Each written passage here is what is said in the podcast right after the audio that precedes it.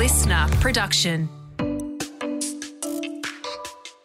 The thing is that it all happened so quickly. I went to my work and said, Hey, I think I'm going to go off and do this thing. I basically took four days a week leave for 12 weeks. Once we started describing that's we were going to build the backbone of the business on, and everyone went, Oh, that's fantastic. I would actually do that. I went, Okay, there's definitely something here. G'day, I'm Scott Phillips, the Chief Investment Officer of The Motley Fool and the host of The Good Oil. And thank you for listening. Now, if you're not familiar with the phrase, giving someone the good oil is giving them the good stuff, the important stuff, and yep, the real stuff. That's the aim of this podcast. As you know, we bring you conversations with entrepreneurs, with executives, and experts the people who know what's going on and the people who make things happen. Now, today's guest is someone who really is making things happen in a really fascinating part of not only the economy, part of the world, part of Australia in particular, but maybe elsewhere as well. He is, of course, Justin Hales. He is CEO of Camplify.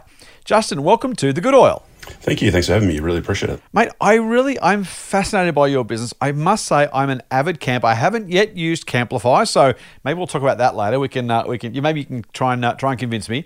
But uh, mate, let's before we before we kick into the Camplify story, let's just try and set the scene a little bit. What, how do you describe Camplify? Uh, well, the I guess the way that other people describe it is a little bit like Airbnb, but for caravans, camper vans, uh, and motorhomes. Um, but you know, we, we, basically describe it as you know we're a sort of all-encompassing RV marketplace. So we make it easy for the owner of a vehicle to connect up with the hire of a vehicle, uh, and and provide everything that those two parties need. So we provide uh, insurance, roadside cover, support, handle all the cash transactions, provide the software, you name it. So we we provide everything that those two people need to be able to transact together. How, how do you go from you know, uh, the, the, the day job of what you're doing to, you know what, I've got an idea. How do, how's that? How, what's the genesis of the idea itself? We'll get to the business in a second, but what's the genesis of the idea? Yeah, so I guess um, at that stage I was working for that uh, mining software company. You know, as I mentioned, we we had listed. Um, that journey went for a couple of years. We got acquired off the off the market by a US based company. Through that process, I thought, okay, well, I need to, I want to get back to you know the startup, the tech environment. Um, what should I do? I started looking around for you know companies to work with, um, and um, a friend of mine had uh, just started an accelerator program, and so um, you know this is sort of all coinciding around the same time where I'm thinking about you know what ideas should I have and what should I do, and he sent me an email and said. Um, oh, you know, I'm starting this accelerator program. We're going to be looking for ideas around, you know, tech space, um, and we're partnered with the uh, NRMA, so the National Roads and Motoring Association. And so we're looking for ideas that you know they would be interested in. All right. So I just sort of filed that away, and then probably you know a couple of weeks later, um, you know, every afternoon I would take my my dog for a walk with my wife, and we'd walk around the around the suburb, and um, you know we'd talk about what holiday should we go on next. And so um, she said to me, um, hey, I'd, I'd like to go camping. I've never been camping, but I don't want to stay in a tent, and I want to take the dog with us. So can you go and see if you can find something? so I started looking. I thought, okay, well maybe you know motorhome might be, might be a good option. Yep. And then I found oh, all the motorhomes for rent were all located right next to an international airport. So for me, that's a two-hour drive to get the motorhome. Um, it was expensive. You couldn't take your pet. You had to pay extra for the table and chairs. You had to do all this other stuff. I thought, oh, just not a very good customer experience. Um, And then so, you know, we we talk about this every afternoon for a, for a week or so when we're walking around the suburb. And then uh, I just, just clicked that we'd walk past 20, 30 vans just sitting on the side of the road. And I'd been, you know, I'd used Airbnb numerous times. Uh, and I thought, oh, it'd be great if there was like an Airbnb thing where you could just rent your neighbour's caravan and take it away. And then I thought, oh, that's a great idea. Um, and then I got a follow up email from my friend saying, Hey, we're still looking for ideas that the NRMA might be interested in. I went, Ah, I think that's a thing. I contacted him and said, You know, this is the idea. And he said, Yeah, good idea. Um, I think you should apply. So uh, he said, Applications close next week. Um, so then I had to come up with yeah. uh, a name, build a website, um, build a pitch deck uh, in five days. So that's what I did and the rest, as they say, is history, mate. That's a that's a pretty cool story. I, you know, I, what I quite like about this is the, the the combination of opportunity and I guess, idea, if I can put those sort of side by side, there's there's plenty of stories of people who have this burning thing. This is what we must do, and this is the only thing I want to do, and this is what know, this is what happens. Um, I think the other the other option is you know smart people who've run into people who have those conversations say, hey, here's what's going on. This feels like the perfect combination of that. You want a gun for hire saying, build Camplify for me. You weren't even necessarily saying. I just have to. I have to give everything I'm doing. I have to just do this thing. You've kind of gone from okay, well, maybe there's an idea here. You get a couple of prods from someone who's saying, look, there might be someone who's prepared to invest in it if, you, if it was good enough uh, and appropriate for what it is. There's a lot of there's a lot of circumstance there. There's a lot of sliding doors, but yeah, you know, it was a, it was a very good idea, and and the opportunity obviously to get some funding pretty easy and kind of start this thing up was obviously was obviously pretty clear too. What was that? What was that five days like? Do you maybe I'll ask a different way. How quickly did you have a really strong conviction this was going to work?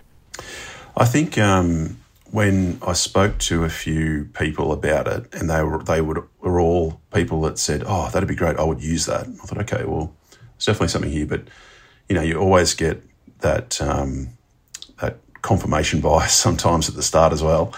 Um, and then um, when I when we pitched to the NRMA, there was actually another company that had exactly the same idea, and they pitched oh, on the right. same day as us. Okay. And so um, we had, had identified, though, that um, one of the key things we wanted to do was make it easy for people to actually drop a vehicle off for somebody. So we, we said, I don't, I don't see people just willingly handing their vans over to nobody to, to tow them. And so when I was a kid, my, my parents had a caravan. And when we were driving home from a holiday, we were involved in an accident. And so the caravan smashed into a rock wall and after that moment, my dad said, I'm never towing a caravan again. But all of my other family members, you know, all my cousins and uncles and aunties and grandparents would all go away in their caravan. So um, what my one of my other relatives would do, he would take his caravan for us, set it up, and we could still have that holiday experience, and we would pay him to do it. Nice. And so I knew that there was a, that was a real key thing to it and it's it's still remained a, a key part of Camplify today is that ability for people who don't want to tow or don't have the experience or the confidence to be able to say to the owner, "Hey, can you take this for, here for me?" And so, um, you know, I think once we started describing that's we were going to build the backbone of the business on, and everyone went, "Oh, that's fantastic." I would actually do that. I went, okay, there's definitely something here. I'm curious as to your own experience. You obviously had an experience of growing another business from you know, from 10 to over 100 employees. So you've, had, you've been on that growth journey before. You know what it's like to have to scale people. Um, I'm curious from, from your own perspective. Obviously, you've got a software background, you've got a sales and marketing background from your other previous roles. If you think about the, the skills of a founder, uh, I'll use you as an example specifically, but feel free to reflect on others as well. Um, what what what core skills do you think you've brought to the business, and then what have you hired to to make the company even better? I think um, the most important thing is to really understand what you're doing, why you're doing it, and how you're doing it. So, um, you know, I wouldn't say I'm an expert in software. I can, you know, I can code if a gun's held, held to my head probably very badly, but I understand it, and I I really made sure that I drill into that with um, that team so that I can really know exactly what they're doing, why they're doing it, and I can question them as well and say, "What? Why did you make that decision?" Um, you know, from a, a, finance perspective, you know, I can do the same. You know, from a um, you know a marketing perspective, I can do the same. So, you know, I guess I, I'm a bit of an all rounder who has enough knowledge to be able to really drill into these departments and, and ask the right questions so that I can get the right information and ensure that we're taking that right process and but also understand why did you make that decision um, and how does this align with where I want to take the company to? And so you know I think that um, from a founder's perspective um, you know, me, me being a teacher actually you taught all those things at university how to yep how yeah, to right. understand, how to um, you know, develop the skills to be able to, to teach a core subject. Um, but then that you've got students with you know 12 different multiple intelligence understandings that all learn in a different way and all have a different way of understanding and, and dealing with them. So I think that you know it actually has given me the ability to number one be a really good leader, number two understand the message that I'm trying to take it and how to get people to be on board with that and how to sort of teach them where I want to take the business. Um, so I think you know it's given me uh, sort of a wide background of skills that actually has made me quite a unique business person. So uh, at some point, uh, help me understand the, the transition. Then at some point, you're you're working for the man, uh, you're getting paid a salary, you're doing a great job for whoever you're working for. You have this idea for Camplify, and then at some point, your life you, you kind of get to the point of like, we've got I've got to do this, and that's so I, I'm always fascinated in that question, mate. Largely because I've never done that. I'm not sure I could do that. Uh, we're all built a bit differently. Um, I, I, host another podcast, Motley Fool Money, with a bloke who's who's done exactly that. He gave and, and when he, he was he was working the Motley Fool originally, he left us. I'm going to start my own thing.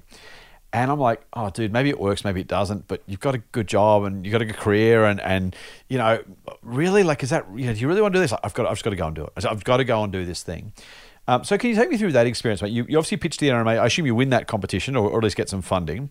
Um, and then there's there's got to be some dark nights of the soul between that competition and then finally saying I'm in, I'm all in, I'm doing this, and I'm giving everything else up to do it. Can you can you describe that that time for me? Yeah, so I think um, the thing is that it all happened so quickly. Um, so we got into that program. That program went for twelve weeks. So um, I basically took um, four days a week leave for twelve weeks um, and did the program, worked a day a week, um, and uh, luckily enough, I had sort of customers all over the world, so I was able to sort of do night times and mornings and stuff uh, with that company. At the end of the twelve weeks, we'd had you know a bit of press, and you know we had so many people signing up to use the platform, uh, okay. and so many people showing interest in it um, that uh, it was kind of like, well, we just have to do it. And then um, at the end of that twelve weeks, NRMA said, okay, we want to invest some money. And so we raised 650K after 12 weeks of existing. Um, and so it was kind of like one of those things where, you know, it was, it was, it was just destined to happen. And, um, know, we had some capital behind us. I went to my work and said, Hey, I think I'm going to go off and do this thing. Uh, and they said, well, you know, we're downsizing now because we're part of this much bigger company. Would you like a redundancy? And I said, yes, please. Oh. Um, so yeah, it all just worked out. That that that twelve weeks is, is remarkable. Did you at any point think I'm being swept up in this, or that it went? Had you had longer, do you think you might have gone with it? It just strikes me as you say, you go from a five day lead into a pitch deck, a twelve week program. At the end of it, you got six hundred grand, and you've given up your job. Uh, again, I, I'm just thinking that through. Um, if it went, if the program had longer, if it been, if it had been slower to take up traction at the end of the twelve weeks, if you hadn't got the funding, are, are these the step off points that just circumstance like and obviously hard work and good ideas, but you know, what do you think about the sliding doors of, of, of that twelve week period? I think if it had went on longer, I probably would have actually said, "Oh, this is actually what way harder than I thought it was going to be." Oh, there you go. So um, the fact that it was quick actually probably helped me to make the decision.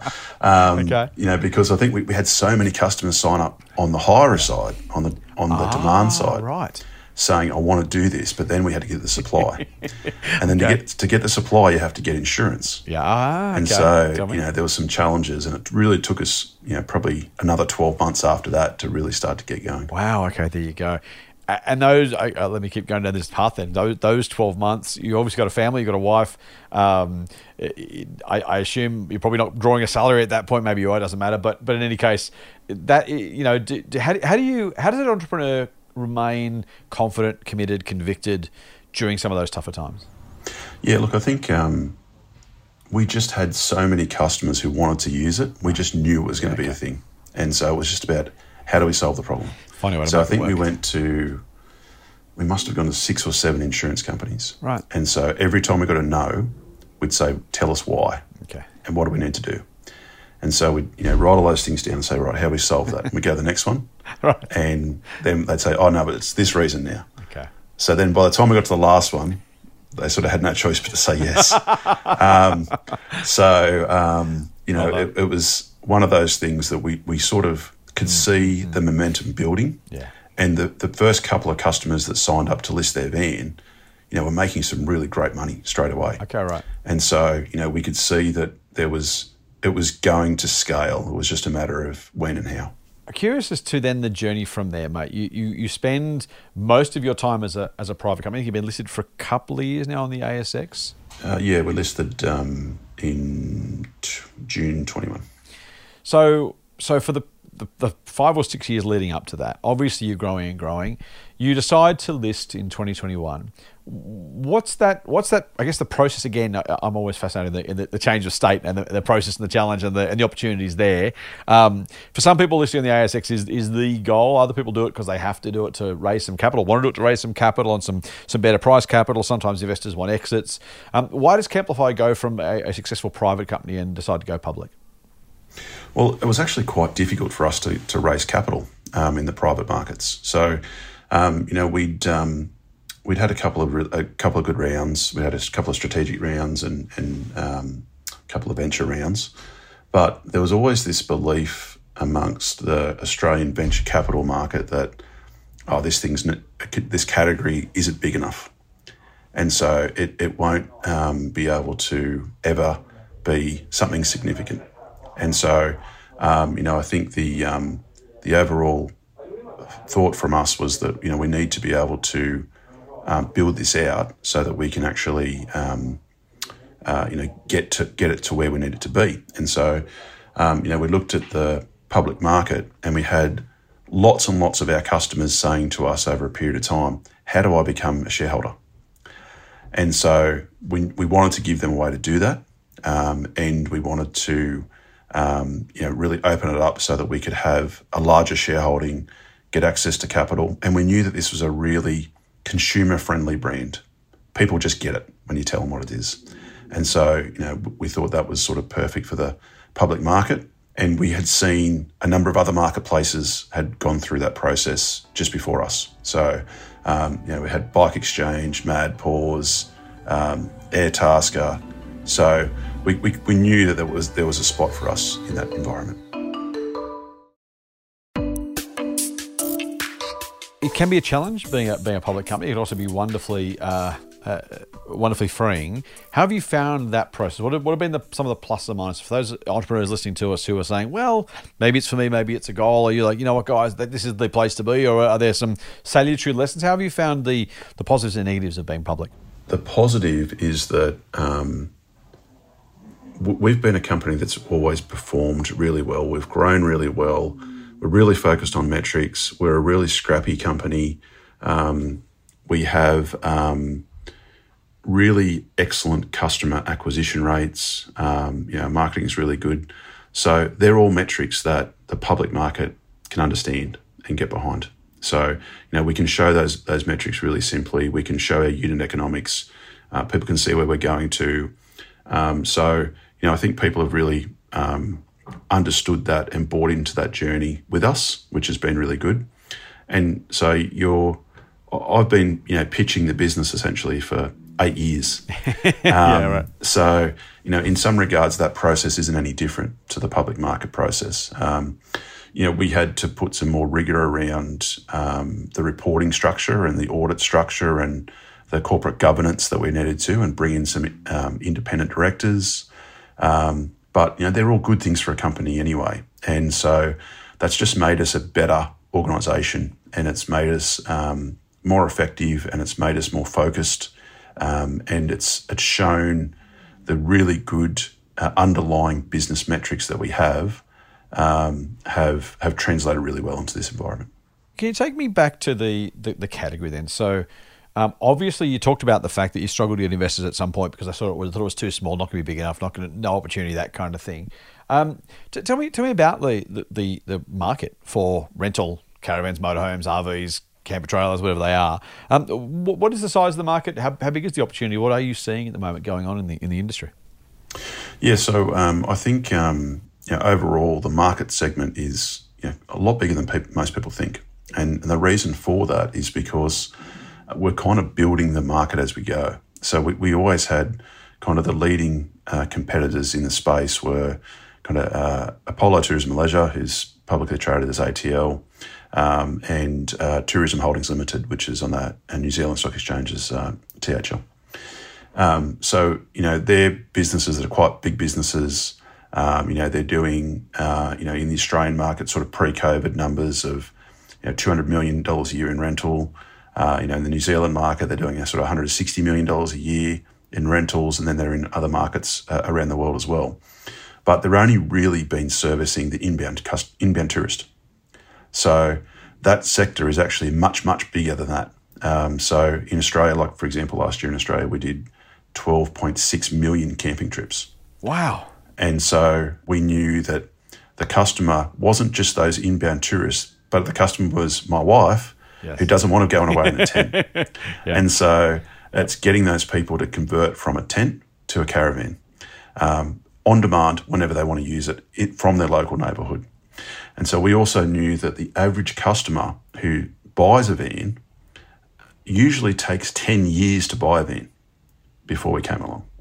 So they'd go through this process where you know they'd buy a tent, they'd upgrade the tent, they might buy a, can- a, a, trailer tent, they'd buy a camper trailer, they'd buy a pop out, then they'd buy a caravan, um, and so that whole process took took ten years, and it took ten years because people didn't have the available capital to just go and buy a fifty sixty thousand yeah, right, caravan. Right, right, yeah. Um, but people wanted that. So, you know, our focus has been on how do we let young families have access to that for a reasonable price whenever they want to use it. And that's why we've been really successful.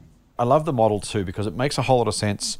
You know, people who who buy these things, camper trailer, caravan, whatever it is, are not are not usually doing it because they plan to use it 52 weeks a year. And so there is that sense of well, I've bought it and it's now in the driveway or it's out the front or it's whatever and I'm not getting anything from it, just sitting there. And if I know I've got a way to actually make a few extra dollars from it, well, I probably will because why wouldn't I? And as you say, the, the reverse is also true. Those who don't want to or can't pay the upfront get to then also benefit from that. It's it's it's the perfect match. I, I can see why the opportunity is, is, is so huge. You, have then gone overseas. You acquired Paul Camper just recently. Um, I'm just, I know it's only a couple of weeks ago, I think it's reasonably recently you've identified it. Um, curious as to the, the, the international opportunity. I, I, don't know how similar or different uh, international camping is compared to Australia. We've obviously got a much bigger um, nothingness in the middle of the country, which makes it more accessible and achievable. But uh, I'm sure there are people in the rest of the world who want to do the same thing. Um, maybe just talk us about what Paul Camper is, why you acquired it, and, and the international opportunity for Camplify. Yeah, we, we first expanded internationally to the UK in 2017. So we've been um, in that market for quite a long time. Um, we could see that it was a growing sec- sector, and really unbeknownst to me when I started looking at it, like there's actually more caravans in the UK than there are in Australia. Oh, is that right? You, would, wouldn't think, but no. there are. There you go. Um, and you know, then we started looking at other countries. We could see that you know, Europe overall was a market that you know was quite significant. Uh, so I think I think there's about 5.6 million RVs in Europe. Um, so um, you know, much much bigger um, than the Australian market. The, the German market is about 1.4 million RVs, so about double the size of the Australian market almost. Overall, in Germany, has been growing by 30% in the last couple of years. Um, so you know, it's it's really high on the agenda.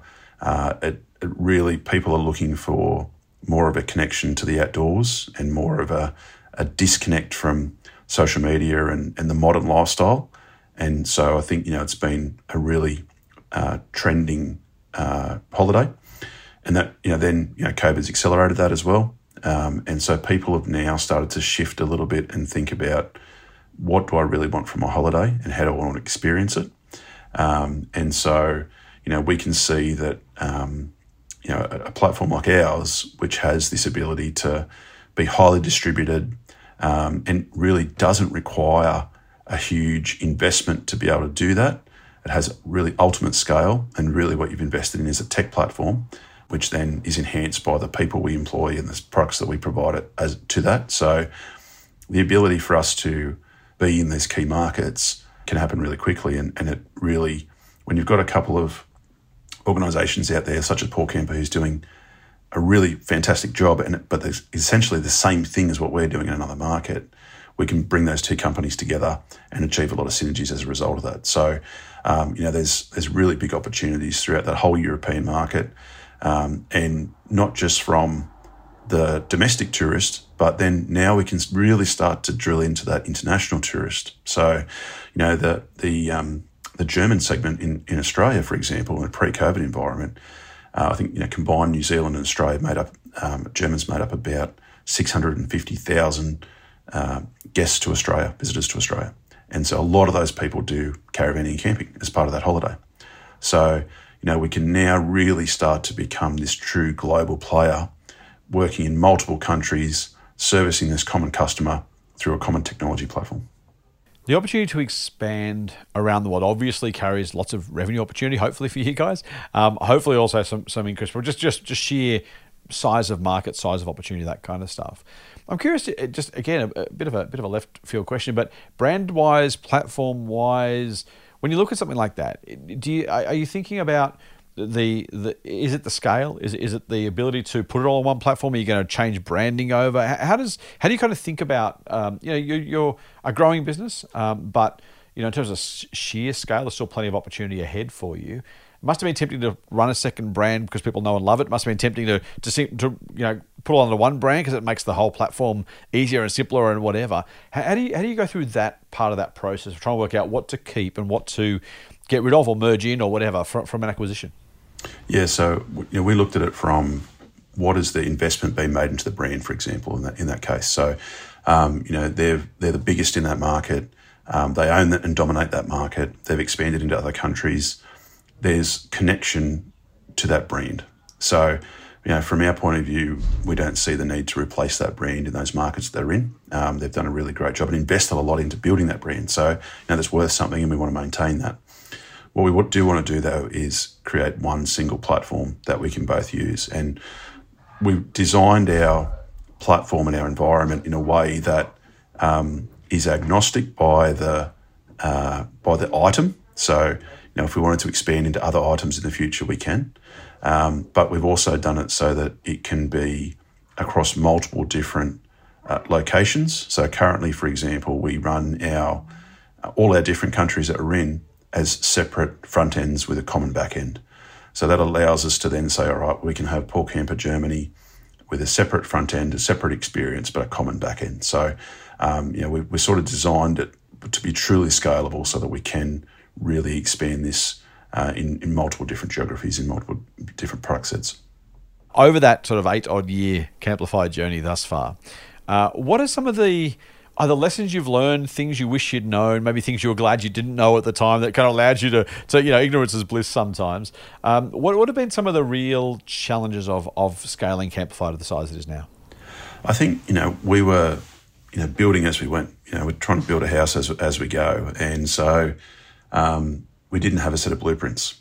And so, you know, I think that um, knowing obviously now what, what has worked um, what the challenges have been and where we need to to go next with that, you know, nine, eight to nine years experience.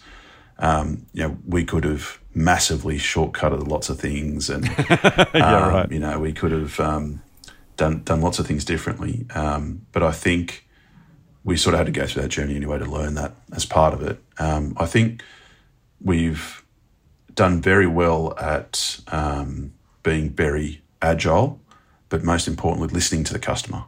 So, you know, as all the different products that we've, we've built um, that's you know created multiple revenue streams for us, we've done it because the customer said, "Oh, this thing's really hard," and we've gone, "I've gone, okay, well, maybe we can solve that for you," and that's become another product. Um, or um, you know, looking at it saying, "There's something different that we can do here versus what we're just doing normally," because you know we're talking to customers and and being able to identify an opportunity or identify a need that they have.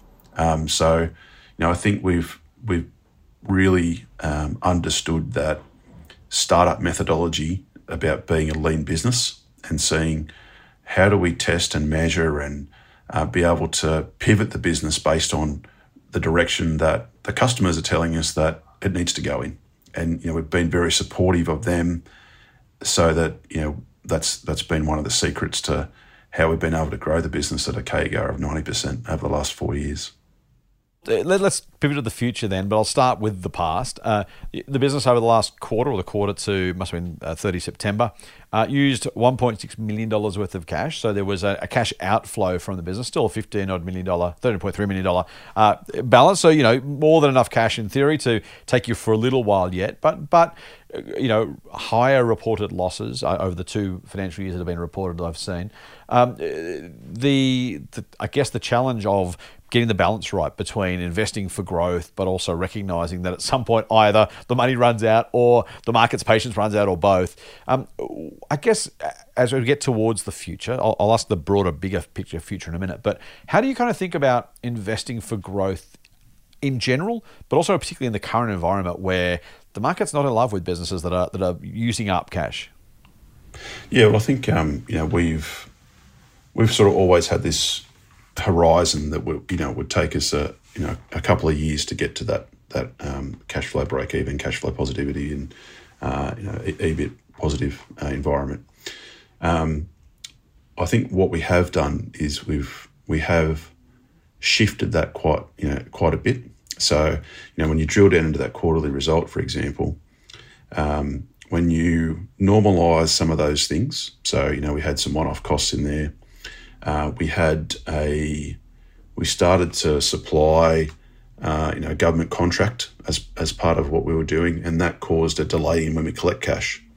So, when you sort of look at all those things and you normalize it, we're actually probably in a pretty close to break even cash position in that environment. So we're getting closer and closer towards that. And so as we start to see, and, and we are a seasonal business, you know, we will have peaks and troughs. You know, we'll have big cash collection quarters and, and we'll have lower ones uh, because of that seasonality.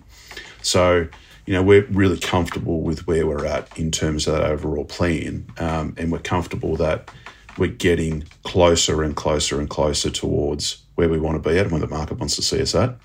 Um, but we're also doing things to better control our GP margin, uh, to better control our uh, our costs.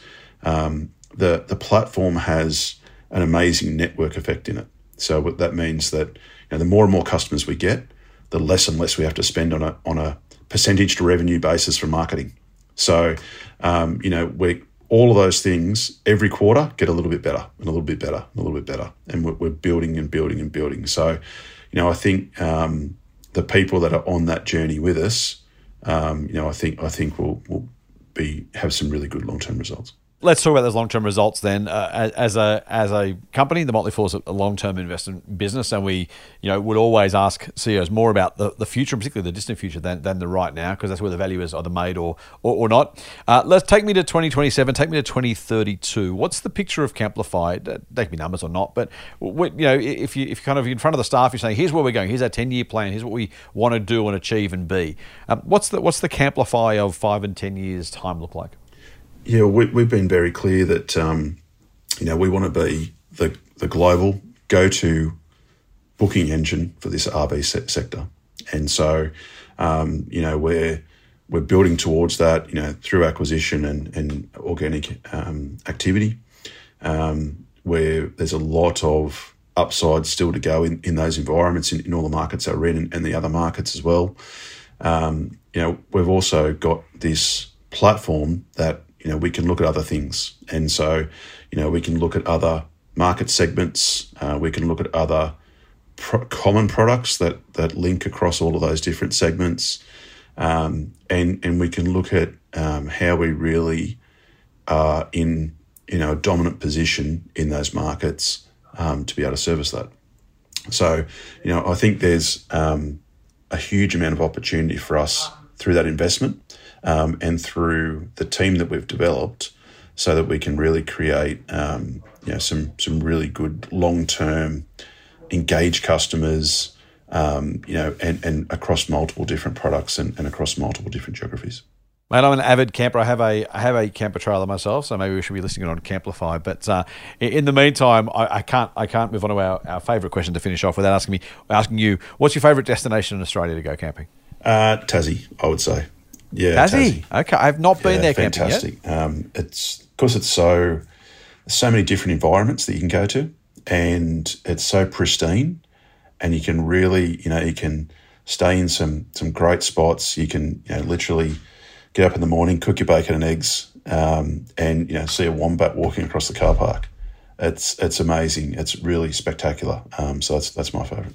A particular town or campsite or location? Bruny Island's really nice. Um, you know, Wineglass Bay is beautiful. Um, there's there's just so many there, to be honest. Yeah. Awesome, awesome. All right, let's finish off with our, our favourite questions our listeners want to know from all of our guests. Uh, Justin, what are you reading, watching, streaming, listening to at the moment? Look, a, a, a, bit of lots of different stuff. I like um, from the podcast perspective. Uh, Business Wars is is great.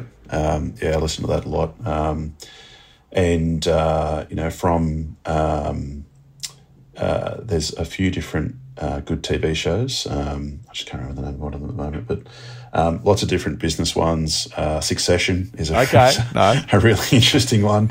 Um, not taking lessons from there, are you? Yeah, well, hopefully not what what to not do, but exactly. um, yeah, a really really good, um, interesting program. Um, you know, from a reading perspective, um, you know, I've read a few of the uh, different um, Freakonomics books. Um, you know, I'm a real numbers guy. I really I love data, um, and I love the way that you can really understand um, various different things that are happening inside your business um, from a data perspective. So, you know, all those Freakonomics ones are great. Very, very cool. Mate, um, obviously camping trends are, are foremost on your mind, but what other trends are you keeping an eye on? Whether it's around the world, locally, what's fascinating you, scaring you, making you feel good, uh, just, just grabbing your attention? Yeah, I think obviously, you know, that the one that we've all got to look at at the moment is the you know, inflationary cost of living, um, interest rates. Um, so, uh, you know, I, I try, I'm trying to understand what that means for us and our customers. Um, and so, you know, I'm a big believer that, uh, you know, we're, we're in just operating in different historical cycles. And so, you know, you can, you can look at um, some of the things that have gone uh, on in the past and you look they're very close at them and they're the same thing, but it's probably just happening faster now than what it was happening before because the information age we live in. And so, you know, I look at um, the the peak of caravanning in Australia. So the peak of caravanning in Australia was 1976. there you go. So, you know, we've never actually got to the same level as a, on a per capita basis of caravans um, as we got in 1976. And 1976 was also the height of stagflation. It was high interest rates. It was international travel becoming too expensive. Um, you know, it, everything going up, petrol prices going up, you name it. But you know, domestic tourism and caravanning became the thing to do, and so we then had a huge amount of investment at that stage into caravan parks and into all those things, and we're seeing exactly the same thing happen now. And so um, you know, I look at that and say, what does that mean for our business and what's going to happen in this segment over the next couple of years? That has an impact on hirers who want to experience and be part of that overall position. And, uh, you know, our average booking value is, uh, you know, about $1,270. So, you know, for a family holiday, that's a very well priced holiday when you compare it to other things. So it fits really well into that segment. On the owner's side, you know, we've got people who have you know made investment into a vehicle. They've got rising interest rates. They've got inflationary pressures, and now's the time for them to say, maybe I should list it and get some get some return from it. So you know we start to look at how that will affect the business as well, um, and then you know it's looking at you know, what what does that mean for for us as as a business, and how do we how can we be a part of that, and then you've got the added interesting element that we haven't had before is what does the global energy green crisis do for us? How do we play a part in the transition from to the electric vehicle and to the um, you know, how do we help those consumers be a part of that transition through our platform? And there's a really great opportunity for us to be able to be a, be a really interesting part in that process as well. So, you know, I think it, it's all of those sort of trends and patterns and seeing you know, how does that translate for us? There's a lot going on, mate, but hopefully the times will be good for you. Uh, about 1976 was when my grandparents drove a Millard caravan, towed one with a Torana across the Nullarbor Plain. So uh, I, have, I have some family history about that time, and it makes sense to me now why that was uh, happening about that about that age. Mate, um, you're obviously eight-ish years into this particular entrepreneurial journey. Uh, you've learned some lessons. You've, uh, you've obviously got some advice to give. What advice would you give an entrepreneur who was just starting out, considering starting their own business? I think the most important thing is to really understand your customer. That is the key thing, and not just the people around you. You've got to understand what motivates the people that will be your consumer who have never you've never met before. And so, um, you know, I remember when we first started, um, you know, a group of us went to a caravan show.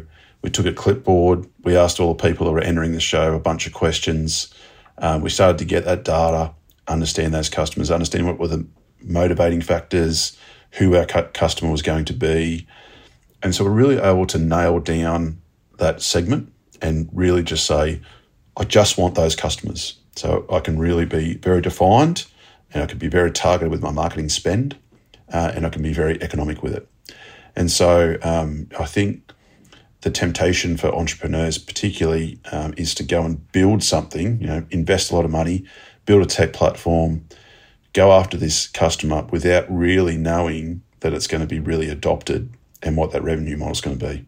And so, you know, we, we've always built the product on a MVP basis, a minimum viable product. How do we just test this, see that it's going to work, do the minimum, understand it, build it, improve it, and then scale it? Mate, I'm going to finish my last question. I'm an optimist by nature. I figure most entrepreneurs have to be optimists, although some have told me they were uh, optimistic pessimists. So I'm not. First, I guess the question is: Are you an optimist? If you are, uh, what are you optimistic about? Uh, definitely an optimist, but I'm also a realist. Um, so I think um, the, the, data really supports my op- optimism, and that, that's nice. that's what I like to look at. Is nice. this is what I think is going to happen, and this is what I hope is going to happen. But let me see the data that show that is actually really happening. Nice. Um, so look, I, am I'm, I'm really optimistic about um, how people are going to really get back to having travel and tourism as high on their agenda, and so I think you know, we saw a bit of a pause to that during you know COVID periods. Um, and you know, Australians in particular, you know, we we absolutely love travel, and it's just part of our. It's not just discretionary spend for us. It's part of our spend that we have we as it on, yeah. on, on, on, our family basis. And so, you know, I think more people than ever in the next couple of years, um, in particular, are going to say, travel is high on my agenda, and it, the experience is high on my agenda and that's something that I want to invest in. Um, and that you know I've had had my last couple of years investing in you know, rebuilding my house or you know buying the things that I want to buy and spending time uh, with my family. And now I want to take that family and, and have those experiences that I couldn't have for a couple of years. And so that's that's what I'm really optimistic about. Beautiful. Justin Hales, founder and CEO of Camplify. Thank you for joining us on The Good Oil. Thank you. This podcast is hosted by me, Scott Phillips, produced by Ed Gooden, and imaged by Link Kelly.